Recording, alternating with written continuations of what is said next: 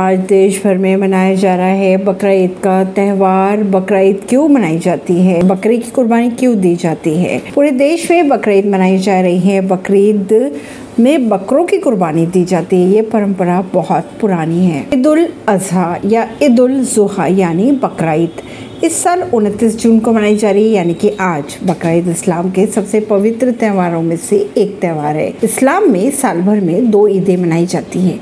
एक मीठी ईद के रूप में तो दूसरी बकरा ईद के रूप में। मीठी ईद सबसे प्रेम करने का संदेश देती है तो वही बकरा ईद अपने कर्तव्य निभाने का और अल्लाह पर भरोसा रखने का भी संदेश देती है।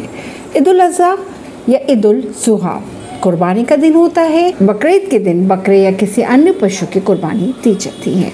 इस इस्लामिक कैलेंडर के हिसाब से अगर बात की जाए तो आखिरी महीने के दसवें दिन मनाया जाता है और इसके आठवें दिन हज शुरू होकर तेरहवें दिन ख़त्म हो जाता है और ईद उल अज़हा यानी बकरा इसी के बीच इस्लामिक महीने की दस तारीख को मनाई जाती है। बकरा ईद इसलिए मनाई जाती है कि हज़रत इब्राहिम के अल्लाह के प्रति अपने बेटे इस्माइल की कुर्बानी की याद में मनाया जाता है। इस वाक्य से ये दिखाया जाता है कि हज़रत इब्राहिम सलाम अल्लाह में सबसे ज़्यादा भरोसा करते थे।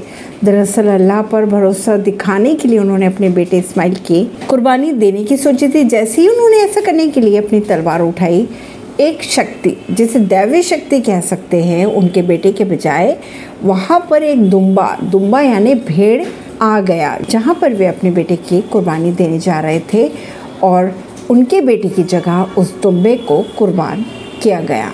इसी के आधार पर आज जानवरों की कुर्बानी दी जाती है। अगर बकरे की कुर्बानी दी जाती है तो इसे तीन हिस्सों में बांटा जाता है। पहले हिस्से की अगर बात करें तो सबसे पहला हिस्सा गरीबों को दिया जाता है। दूसरा, दोस्तों, रिश्तेदारों को दिया जाता है और बचा हुआ तीसरा हिस्सा परिवार खाता है। ऐसी ही खबरों को जानने के लिए जुड़े रहिए जनता सरिश्ता रिश्ता पॉडकास्ट से। परवीन दिल्ली से